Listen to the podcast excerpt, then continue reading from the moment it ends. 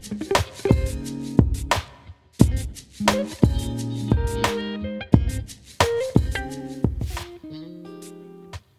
this is John Ozanting, lead pastor of Evolve Church, and this is the Evolve Church podcast. Thanks so much for tuning in. We hope that you find today's message encouraging and full of hope for wherever you're at.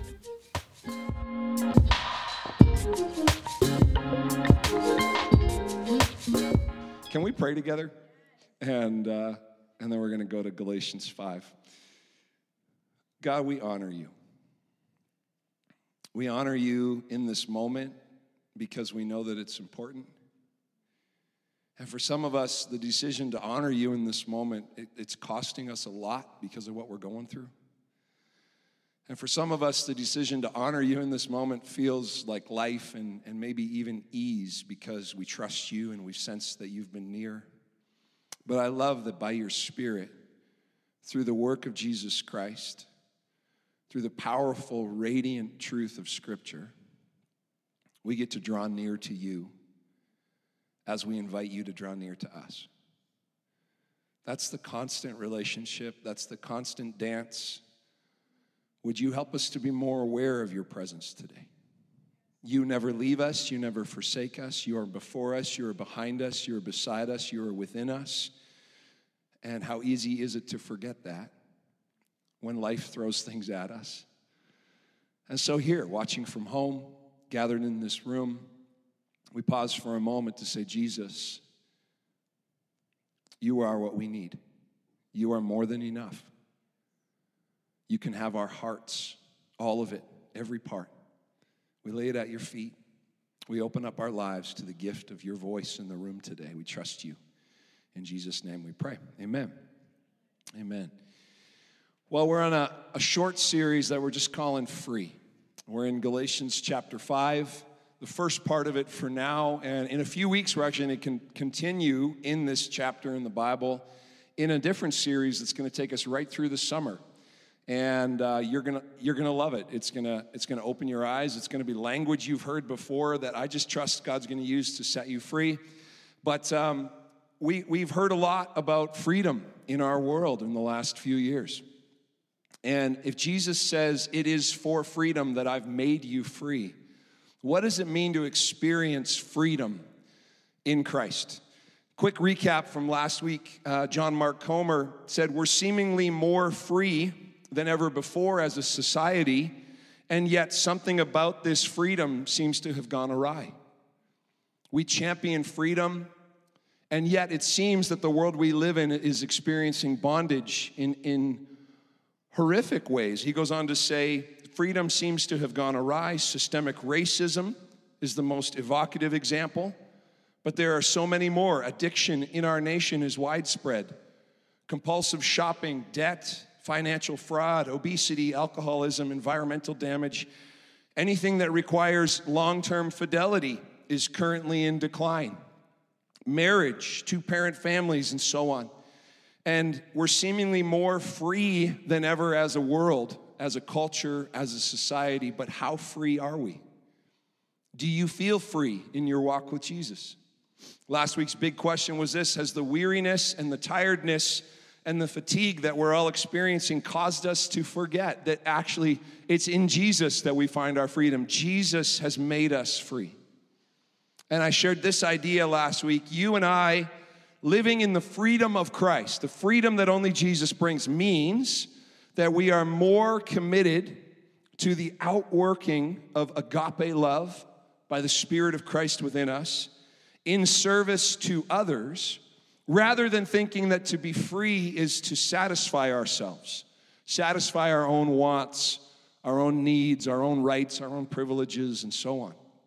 To be truly free in Jesus is to remember that it's for freedom that Jesus made us free, and freedom means live your lives in a way that serves others. That's what Jesus says when he means, I've made you free. You are free to know your worth as a daughter, to know your worth as a son of the Most High God. And from that place of confident identity, not ego or pride, but just trusting Jesus, we get to allow the Spirit to radiate real love in the world around us. Jesus has made us free. How'd your homework go this past week? And I don't need you to put up a hand or submit a comment card or type it in the chats, but the homework was start with those closest to you your friends, your family, your, your, uh, your spouse, your children, your coworkers, your neighbors. How are you doing? Honest assessment. How am I doing when it comes to the outworking of agape love? Practically loving those and serving those around me. Father, would you turn our love outward in service to others? That's what it means to be truly free. And last week I promised you that today we were going to talk about circumcision. If you were in the room last week, I promised. I said, we're going to talk about, I, I asked for a few volunteers for some object lessons. Nobody stepped up to the plate, and that's okay. Uh, that seems really inappropriate to say at church. Welcome to Evolve. Galatians 5 says a lot about circumcision. Uh, to, to, to quote Paul, verse 2, he says, Listen, Paul, I, Paul, tell you this if you're counting on circumcision to make you right with God, then Christ will be of no benefit to you. Verse 3, I'll say it again. If you're trying to find favor with God by being circumcised, you must obey every regulation in the whole law of Moses. Verse 6, when we place our faith in Christ Jesus, there's no benefit in being circumcised. He also says there's no benefit in being uncircumcised. What's important is faith expressing itself in love. Verse 11 Dear brothers and sisters, if I were still preaching that you must be circumcised, as some say I do, why am I still being persecuted? If I were no longer preaching salvation through the cross of Christ, no one would be offended. Verse 12 I just wish that those troublemakers who want to mutilate you by circumcision would mutilate themselves. Paul's getting feisty, he is passionate, he is frustrated. And we gave some context that I'll share again. This letter to the church in Galatia is a pushback against some Jewish Christians who came into the region and began telling these Gentile Christians if you're truly, truly, truly in, you have to do this thing in order to be saved you have to surrender to a knife. And I won't go into detail, but these Jewish people are telling the Christians in Galatia, you say that you're following Jesus. You have to do this thing in order for it to be real. You have to do this thing in order to prove that Christ is really at work in your life. All these Jews who came to see these new male, non Jewish Christians demanding that they follow the Torah, the Jewish Torah, to the letter of the law in order to be saved circumcision as an adult male is a significant commitment. I mean, to surrender your life to Jesus is one thing, but then to say, all right, okay? But circumcision is a mnemonic sign. It's just like a, I see it so that I can remember. That's what it is. It's a mnemonic sign of the covenant that we have with God. It reminds both God and the Israelites that they are God's and He is theirs. It's just an outward sign that we are God's and He is ours, that He's chosen them and that they're in the sphere of God's working. I love this language from Hall in the uh, Anchor Yale Bible Dictionary. We're in the sphere of God's working. With circumcision, Israelites committed themselves to living in that sphere. And hence, neglecting it is to read oneself out of God's people.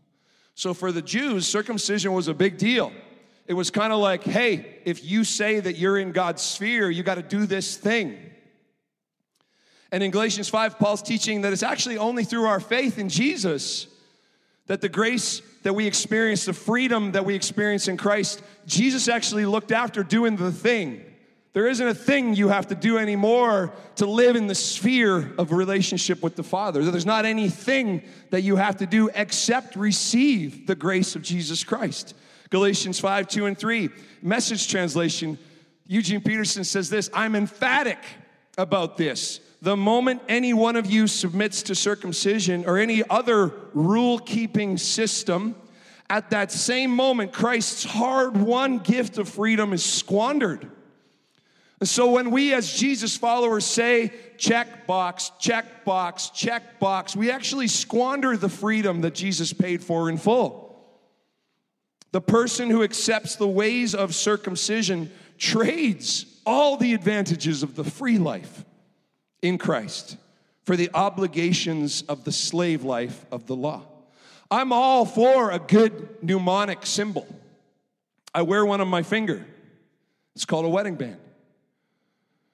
And this wedding band is a physical reminder of a covenant that I made. And if you're married, you would agree with me. And I'm old school. I officiated a wedding last week. And I talk about how some people say, well, it's made of precious metals, and so we marriage is precious and our love is precious. And other people say it's a, it's a never ending circle. And so when you marry somebody, your love has no beginning and no end. And both those things are accurate, but I just like that it's always here. It's, a, it's like a constant reminder that my life is not my own. I've actually been bought with a price. Jesus Christ paid a price that I could never pay. And I stood up before God and family and friends on August 26, 2000, with Nicole at my side, and we exchanged vows and we exchanged rings. And this ring serves as a mnemonic sign, as a reminder of a covenant that happened on the inside of us. This ring isn't our marriage, this ring isn't our covenant. It just represents our marriage, it represents our covenant. So I'm all for a good outward sign. I'm not against it, but it's to help me remember the covenant. It isn't the covenant. And the Jewish people were saying, This thing is what saves you. And that's false. That's not the grace and the mercy and the forgiveness of Jesus. He alone brings us into right relationship with God. This ring helps me to remember that my life's not my own. I've been bought with a price. I belong to Christ, and it's only in Him that I have what it takes to grow as a husband and to love and honor my wife in a way that brings God glory. So, what mnemonic signs or other rule keeping systems have you subscribed to in the pursuit of trying to earn your salvation? There's a big question for you today. What other outward things or rule keeping systems have you bought into that if I do these things, I'm in right standing with God? If I check these boxes or fulfill these requirements, God must love me more. He must draw in closer if I do all the right things. If I go to church, maybe I'm in better standing with God. If I talk to other people about Jesus. I asked my 16 year old daughter this week, through the lens of her teenage eyes, hey, what rules do you think people believe they have to keep in order to be in right standing with God. And she said this don't have sex before marriage, don't participate in crazy party drinking. We had a good chat about that. Don't smoke, act like Jesus. WWJD, after all, right? What would Jesus do? Don't swear. Go to church. You're a good little Christian if you can manage these things, right? Come on. Religion has really settled in our hearts that if we behave this way, we must be in better standing with God.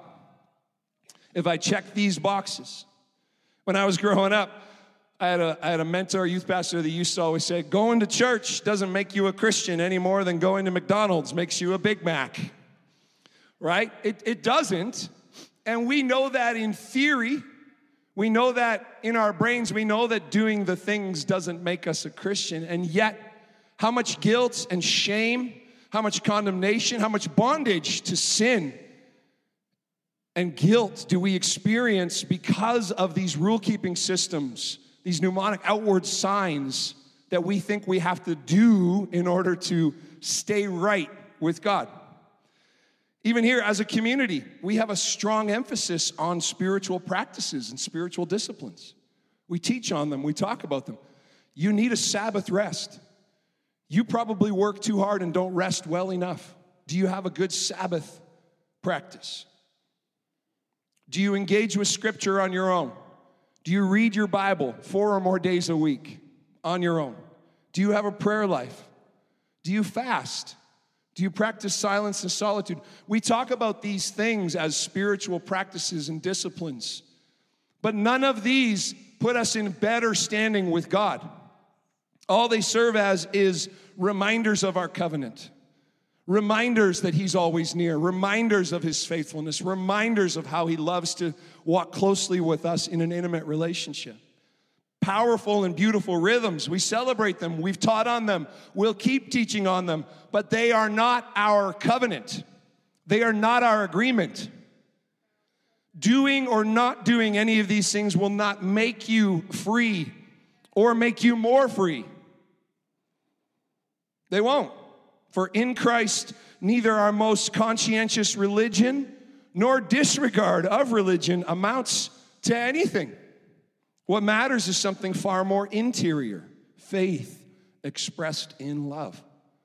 Faith worked, working itself out in how we love. Gordon Fee, in his book, Paul and the Spirit and the People of God, he says this Christ's death and resurrection have brought an end to Torah observance. In other words, living on the basis of Old Testament law.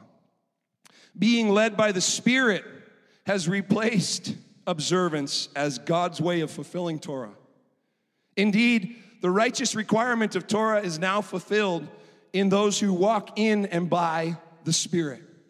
It's in a life surrendered to the outworking of Holy Spirit that we find freedom in Jesus. It's in a life being aware of the Holy Spirit's presence and voice and coaching and correction and leadership that we stay free as Jesus followers. It is not in a rule keeping system, it is not in an outward sign. Doing or not doing any of these things will not make you free or make you more free, but it will remind you of the one who made you free. It will remind you of the work that Jesus did for you. Your life is not your own, you've been bought with a price. Are you a freeloader? Are you a freeloader? I, I hope my father in law, Dave Broadfoot's tuning in from Winnipeg today because we have a really healthy relationship when it comes to freeloading. In that he's the worst freeloader of all. I mean, he's always coming here, staying at our house, eating our food. He's a freeloader, let me tell you. We've done our share of freeloading, however. Like, let me look back to 2004, where we moved into their house for a, a number of months, ate all their food, and used all their hot water, right? Um, and it's great. Freeloading's awesome. You just like, you empty the fridge, you don't pay the electricity bill, you don't cut the grass. Like you just live there, like and and you you you freeload. It's it's a wonderful thing. If you can do it, I highly recommend it. We've done it in 2004. We've done it in 2008.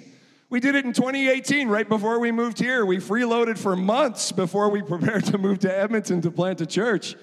If you need any uh, advice on how to freeload really, really well, come talk to us. We're, we're kind of experts on the freeloading gig. I know Bennett and Megan just freeloaded at their in laws. Like, this is a house of freeloaders, let me tell you. Have you ever freeloaded before? All the perks and benefits of home ownership without any of the costs. It's beautiful. I love it. I love it. I think, I think I'm all for freeloading because it reminds me to never forget what Jesus accomplished to purchase my freedom. Actually, all the perks and benefits of experiencing freedom without any of the cost, without any of the work.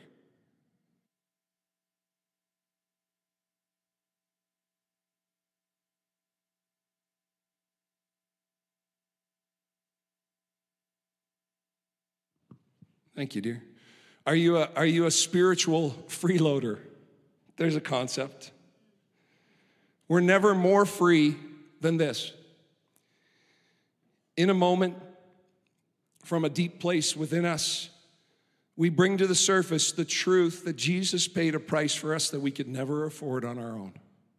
We are free. We're free. And we get to walk in and experience the gift of freedom in Christ. Galatians 5 1 So Christ has truly set us free. Now make sure that you stay free and don't get tied up again in slavery to the law. Don't get caught up in slavery to a rule keeping system or a mnemonic sign where you think, if I do these things, then, then I'm, I'm more free or in better standing with God. No. Jesus says, Sit with me, daughter, sit with me, son, freeload for as long as you want. So, in our remaining time together today, I want to unpack staying free a little further.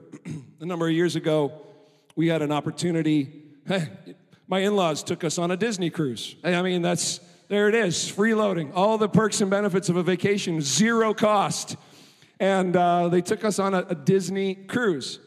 And that's a, that's a great experience. But I will never forget sitting in one of the Disney restaurants on board this Disney ship. And we were sharing a meal together as a greater family. And, and all of a sudden, this wall beside me, this uh, crush, the sea turtle from Finding Nemo, swims up to our table. And he's like, Yo, red shell dude, what's your name? And we're kind of like, What? What? Is, it, is the wall talking to us? And this animation began interacting with our dinner table, and we were like, Red shell, dude? And my son Riley's wearing a red t shirt at dinner. And again, Crush is like, Dude, red shell, dude, what's your name? Right? And Riley, Riley's like, Riley. And then he begins talking to Riley. And like, I appreciate a good animated movie, but having like Disney quality animation in real time, interacting with real life, was wild. It was super cool. And I will never forget that experience of, of this real time animation and interaction with our family. Galatians 5 talks about animation. It's kind of cool. And I want us to pay attention as we read it. Paul says, My counsel is this live freely, animated and motivated by God's Spirit. Then you won't feed the compulsions of selfishness. For there's a root of spiritual self interest in us that's at odds with our free spirit, just as the free spirit is incompatible with selfishness.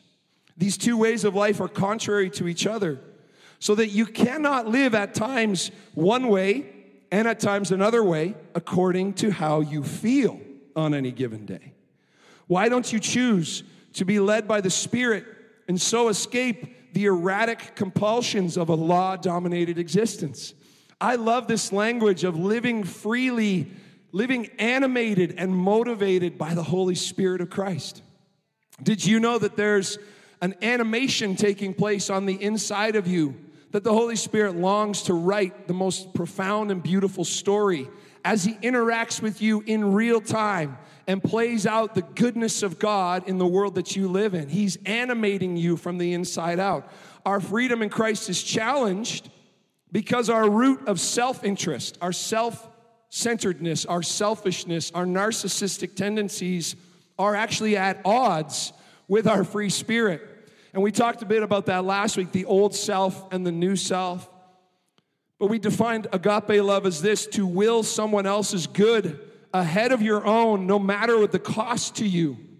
And you and I, living in the freedom of Christ, means that we're more committed to the outworking of this love than we are to satisfying our own needs and our own interests and our own wants and desires.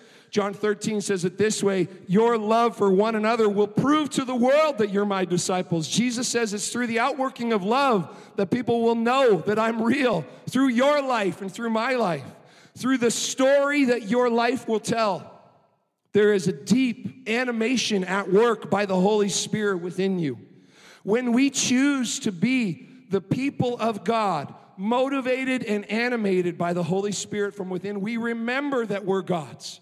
We remember that He is ours and that He's chosen us through His Son Jesus, and that we now live in the sphere of His working. It's only through this surrender to letting the Holy Spirit animate your life that we remember whose we are. Verse 16, so I say, let the Holy Spirit guide your life. And I like that Jesus, through Paul, says, let. You get to decide. You get to choose. There isn't a forceful, this isn't, this isn't uh, Pinocchio. You're not a puppet. This is animation. Would you let me add color? Would you let me add shape? Would you let me add nuance? Would you let me create a deeper detail? Would you let me? Is the language of the Spirit. then you won't be doing what your sinful nature craves. The sinful nature wants to do evil, which is the opposite of what the Spirit wants, right? In uh, a beautiful unpacking of this book, a writer by the name of R.Y. Fung puts it this way. And I put this up on the screen because this is powerful. Lean into this, take a photo if you want. That the guidance of the Spirit can be experienced as a reality in the life of the believer is a sign that Jeremiah's prophetic word about the new covenant has been fulfilled. We're in a new agreement, a new covenant. We're no longer under the law. Jesus made a new way. In Old Testament times, the Israelites knew God's law as an external code. But in the New Testament dispensation, the law of God is set in his people's understanding and written on their hearts. God's law is set in your understanding. God's law is actually written on your heart, animated by the Spirit. God's will is now an inward principle, the result of the leading of the Spirit within the believer.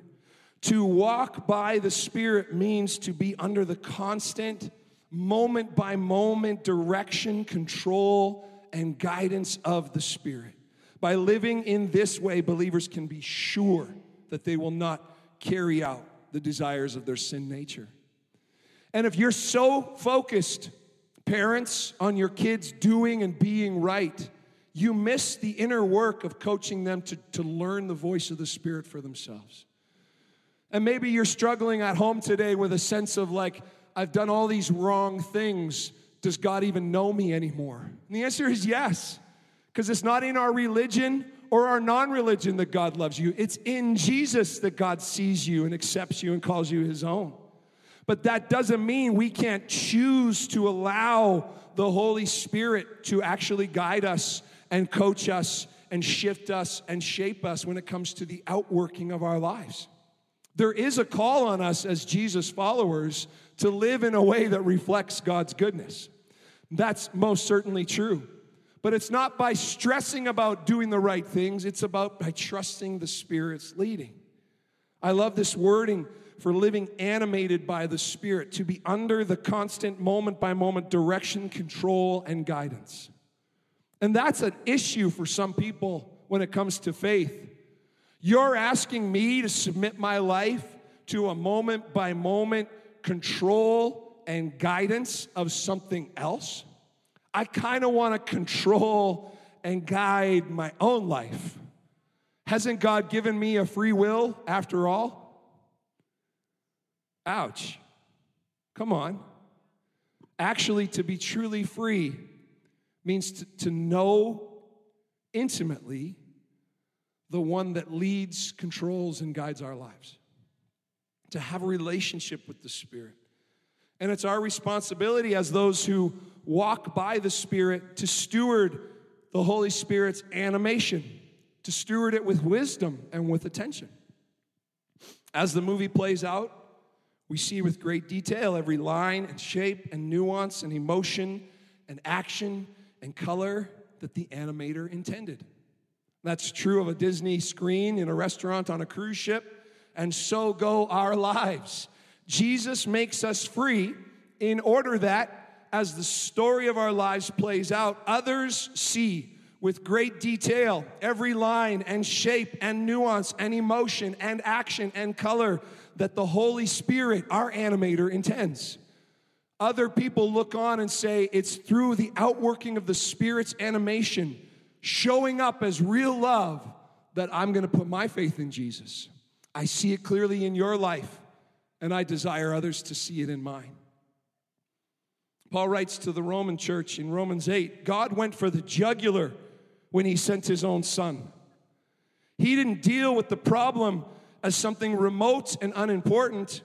In his son Jesus, he personally took on the human condition. He entered the disordered mess of struggling humanity in order to set it right once and for all. The law code, the rule keeping system, the mnemonic signs weakened as it always was by the fractured human nature, could never have done that.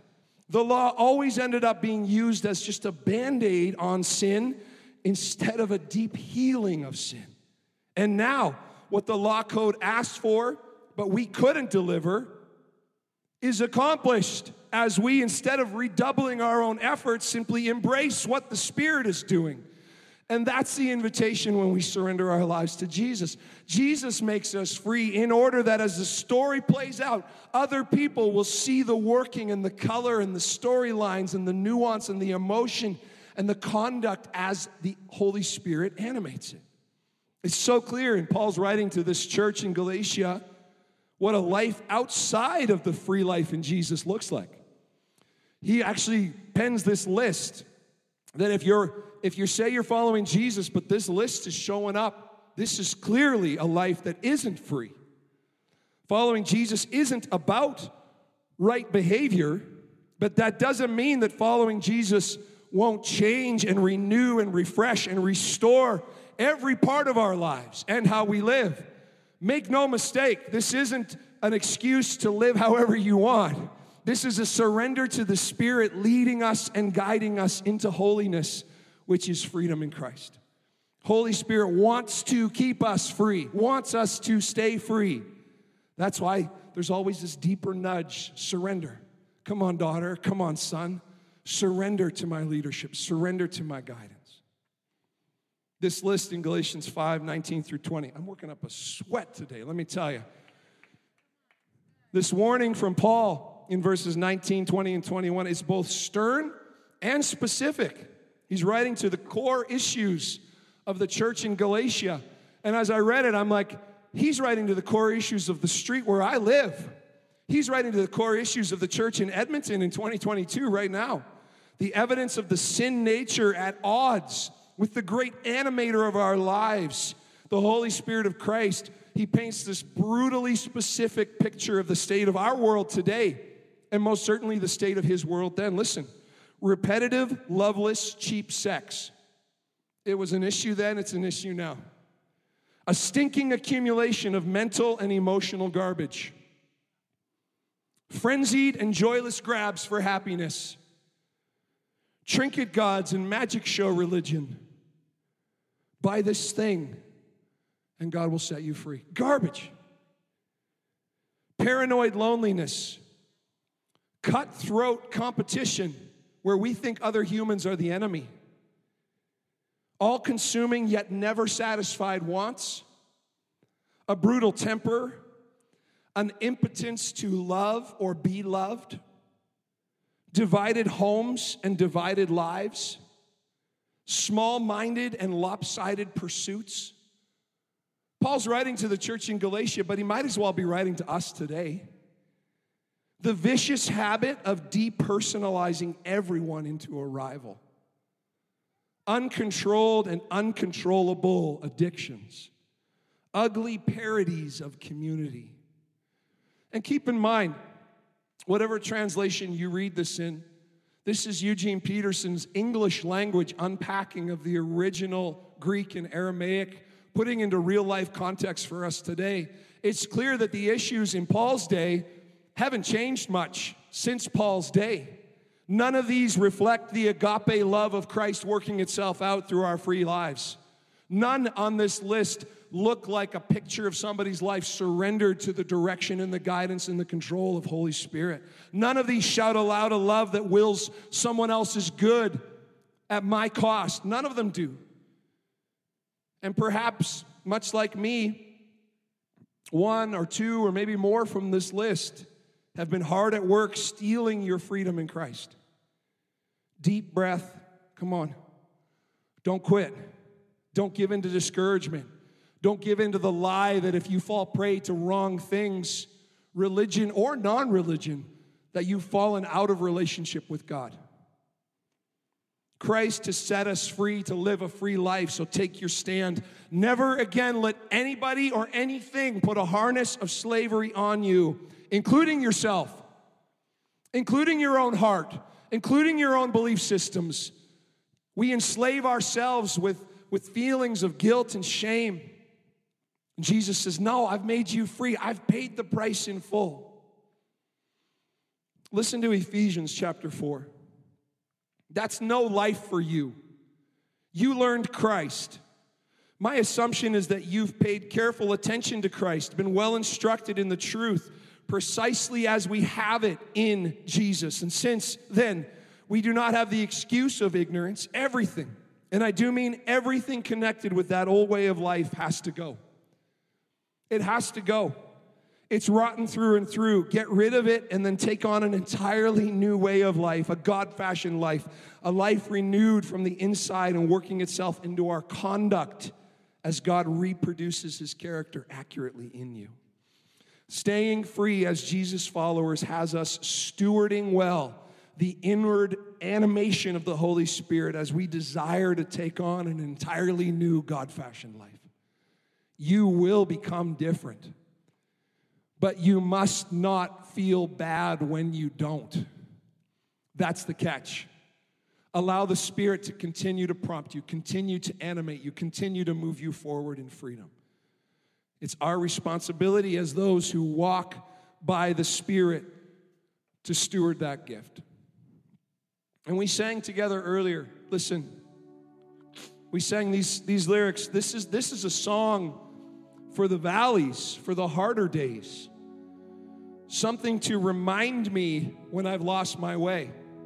It's okay to be reminded, but the reminder isn't your covenant, it's just a reminder. Even though it's dark right now, I know morning comes because you're the God of the promise, and what you say is done and in the battle, when I'm surrounded, still my soul will hold to all you've said. You alone are my refuge. You alone are my strength. You alone are my source. Jesus, only you.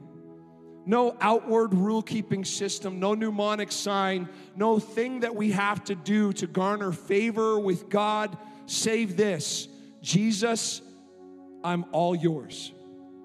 That's it. We don't need circumcision to set us apart as God's people. Phew! We don't need any other sign or rule keeping system to save us and make us right with God. Jesus did it. But, and this is my big but, there are powerful and beautiful tools to remind us of the finished work of Jesus and how His Spirit invites us to live free and stay free, no longer enslaved by the sin nature, no longer held captive. There are beautiful reminders.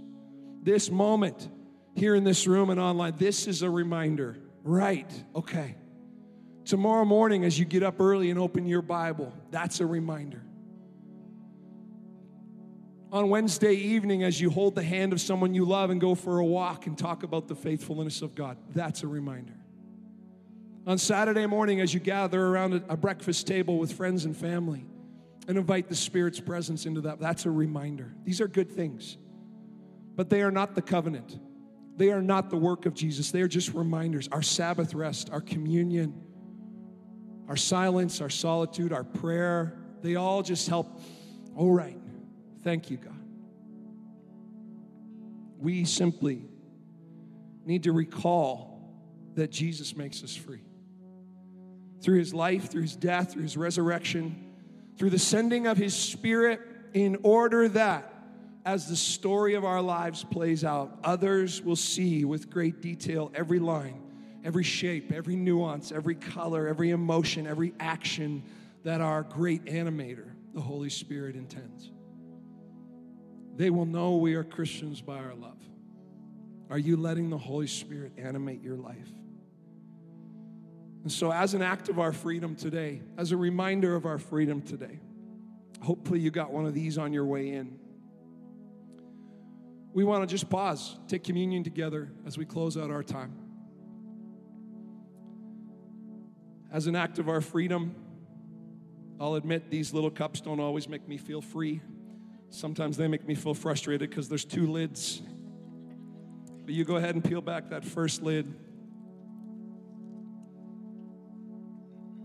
Paul, in writing to the church in Corinth, says this I pass on to you what I received from the Lord Himself. On the night he was betrayed, the Lord Jesus took some bread and he gave thanks to God for it. Then he broke it in pieces and said, This is my body, which is given for you.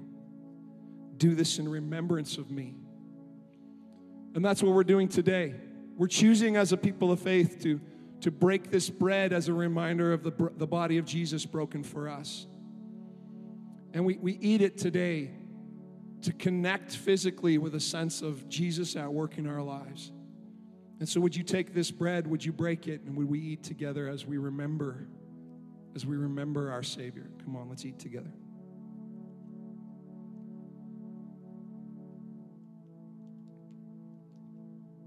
In the same way, Jesus took the cup of wine after supper, saying, This cup is a new covenant, new covenant, new agreement. The old one's been, been done away with a new covenant between God and his people, an agreement confirmed with my blood, Jesus says. Do this in remembrance of me as often as you drink it. Every time you have a glass of wine. For every time you eat this bread and drink this cup, you are announcing the Lord's death until he comes again. We remember together, we announce together Jesus paid a price we can never pay. I refuse to be held captive to any rule keeping system, any outward sign that tries to tell me I have to do these things to win God's love, do these things to earn His favor. No, Jesus, today, by your blood poured out for us, we remember the sacrifice you made. We remember the price that you paid. As your people, we drink together in remembrance.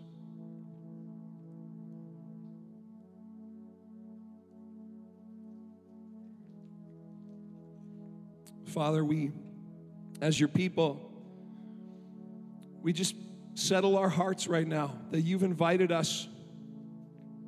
You've invited us into your sphere, the sphere of your working. You are our God, we are your people. Many of us in the room here and watching from home today have made the decision to invite the finished work of Jesus to seal our lives, to cover us with a renewed sense of freedom. And we want to stay free. We want to live the kind of lives that allow your spirit to animate every action, every nuance, every emotion, every word, every decision. To animate our lives in a way that looks like the agape love of Christ at work in the world around us. We acknowledge that that's what it means to be truly free. We acknowledge that that's what we want we acknowledge that that's our hope and our sincere desire, and we acknowledge that we don't always get it right, but that doesn't change our condition with you. It doesn't pull us out of favor with you, God. And so today, as we've broken bread and shared of this cup together, we've done so in remembrance of what Jesus makes possible. And we commit ourselves again, every daughter, every son, to the ongoing work of your Spirit. If you're not in it, we don't want it. Because you said it. We believe it. Jesus. We love you, Father.